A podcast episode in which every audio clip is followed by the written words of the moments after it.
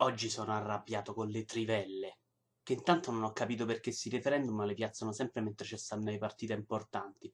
Ma non sarà mica che i rubentini vogliono approfittare del fatto che uno sta dentro la cabina a votare per rubarci le partite? Quorum, proprio non sono d'accordo. Secondo me era meglio quando a condurre c'era quel ciccione dei ragazzi della terza C. Io mi sono informato parecchio prima di andare a votare, eh, che ve credete? E ho capito che intanto se votavi no, a Gioconda sa tenevano i francesi mentre se votavi sì è capace che vinceva a monarchia e quindi sempre viva il re, sempre viva il re. Andare a votare è un diritto, ma soprattutto è un dovere.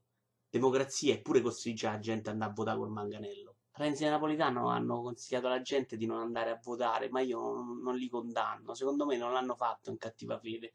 Secondo me hanno proprio paura che se no va affezionate. Quello che non ho capito è se sulle trivelle si paga l'IMU. Perché se non si paga l'IMU, secondo me se può andare a vivo potrebbe essere una grandissima idea. Tipo, sta pure a 12 km dal mare. Dice che in Italia c'è più gente che vota per amici che per le cose serie ai referendum.